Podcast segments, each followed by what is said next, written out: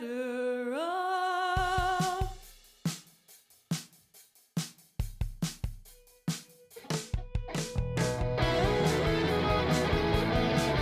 Hello, listeners, and welcome back to A Pod of Their Own's Mensch of the Week. My name is Allison McCague, and I am joined this week by my lovely co-hosts, Linda Surovich. Hello, Linda.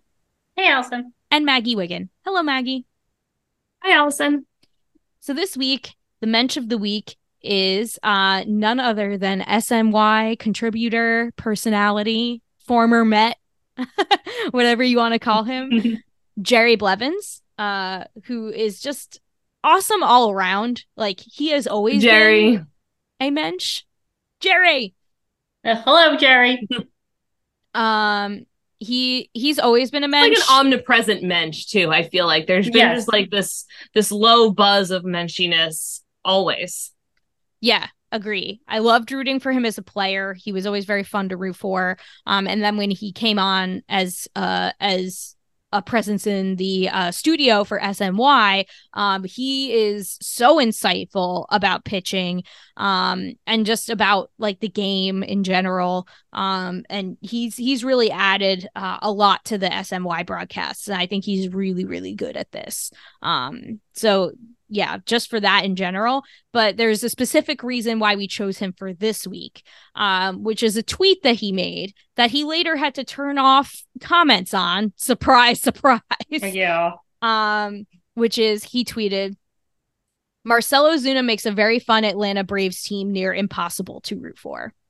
Um, and then he later like added underneath, "I stand by my statement. I turned off comments because people were attacking each other and the fan bases." um, and it's I, it's just nice for someone in the public eye and a former player to speak out about this stuff, uh, because we, we've talked about this on this podcast all the time about how nothing's going to change until, you know, until these guys are shunned by their peers. And I know Jerry Blevins isn't a current player, but, you know, to hear a former player say this, I think carries a lot of weight. Um, It's he it's one a, thing for us to say it, you know. He has a sizable platform, which is nice that he's using it for for good. That's why he had to turn off his yeah his replies on that one, and then he made another follow up later on in a video that was really um, insightful too. I could just listen to him talk about almost anything all day. Always something to say. Yeah, we just we love Jerry so much. Yeah, the the video follow-up that he did explaining why he turned off comments was like really, I don't know, it was insightful and tactful and well articulated, um and he basically said, like, listen, I have nothing against the fan bases, like that's not what I'm talking about here. um and it was just it was really good, um because he, he turned off comments not because people were being nasty to him, but because people were being nasty to each other and attacking the fan bases. And he was like, I'm not attacking anyone who still roots for the Braves, even though Ozuna's on the team. That's not what I'm saying at all. Um, and for and that he- matter, I mean, nobody here stopped rooting for the Mets when they had Jose Reyes on the team, even if we did very much want Jose Reyes to be off the team and did not feel good at any moment when he was on field or up to bat. Um, but, you know, that didn't make us less concerned about his actions or more upset with the team for having put us in the position where we had to watch him play every day. And I think Jerry recognizes that about some Braves fans as well. I'm, you know, on record as thinking like they are just an almost irredeemable fan base, but yeah, I agree. yeah. Almost. It is yeah. all, like, there's on like one hand, maybe even two hands with like just the thumb. Um, I can count some good Braves fans who are really upset about having Marcell Ozuna on the team and who do feel gross about the whole situation. And like, Jerry Blevins was teammates with Jose Reyes, and a lot of Braves fans were quick to point that out in his replies. But I think it's it speaks to the, like, you know, the cultural moment we find ourselves in, where Blevins didn't necessarily feel empowered to speak out about that when he was a player, and feels empowered to speak out about it now that he's not in ba- now that he's not a player anymore, now that he's not in a clubhouse anymore.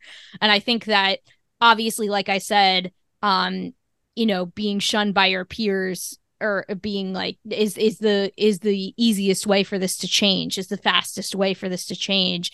And this is kind of a stepping stone toward that when you hear it from a former player. Um, but it's clear that current players still, d- for the most part, overwhelmingly do not feel empowered to speak out about this at all.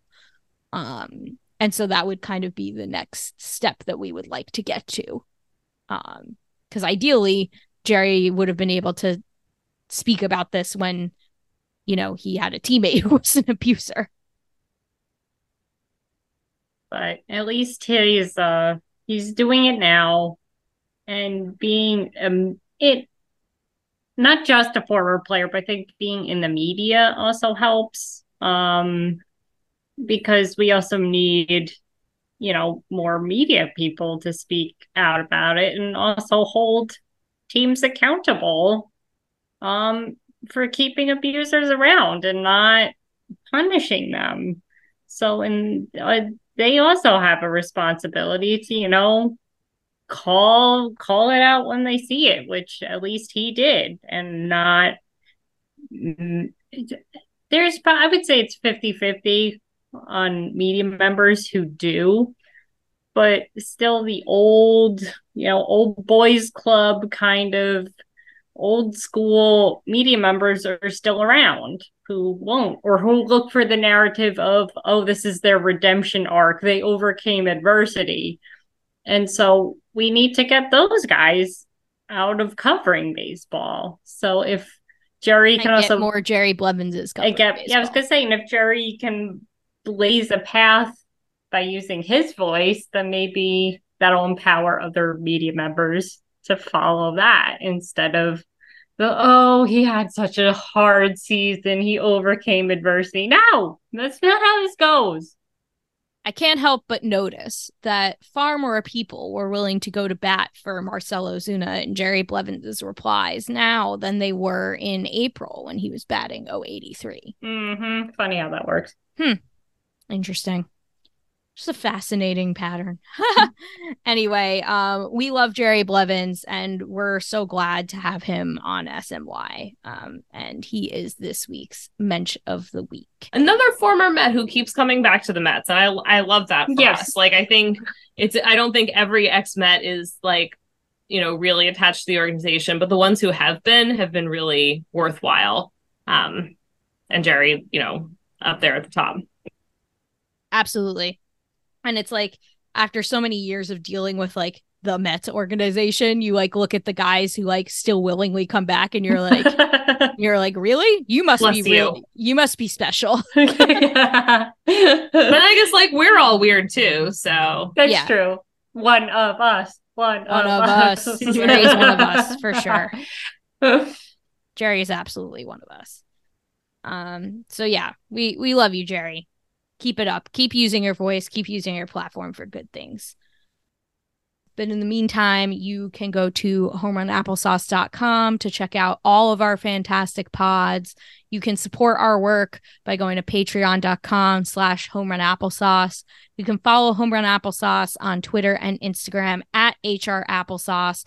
You can follow this show on Twitter and Instagram and TikTok and Blue Sky at A Pod of Their Own. You can email the show a a dot a pod of their own at gmail dot com. You can follow each of us on Twitter and Blue Sky. I am at Petite P H D. Where are you, Linda? At Linda Surovich. And you, Maggie? At maggie one sixty-two. Please subscribe to Home Run Applesauce wherever you get your podcasts from, and rate and review the show. It really helps people find it. The original intro and outro music to this podcast is by Bunga. Let's go Mets, and don't forget, there's no crying in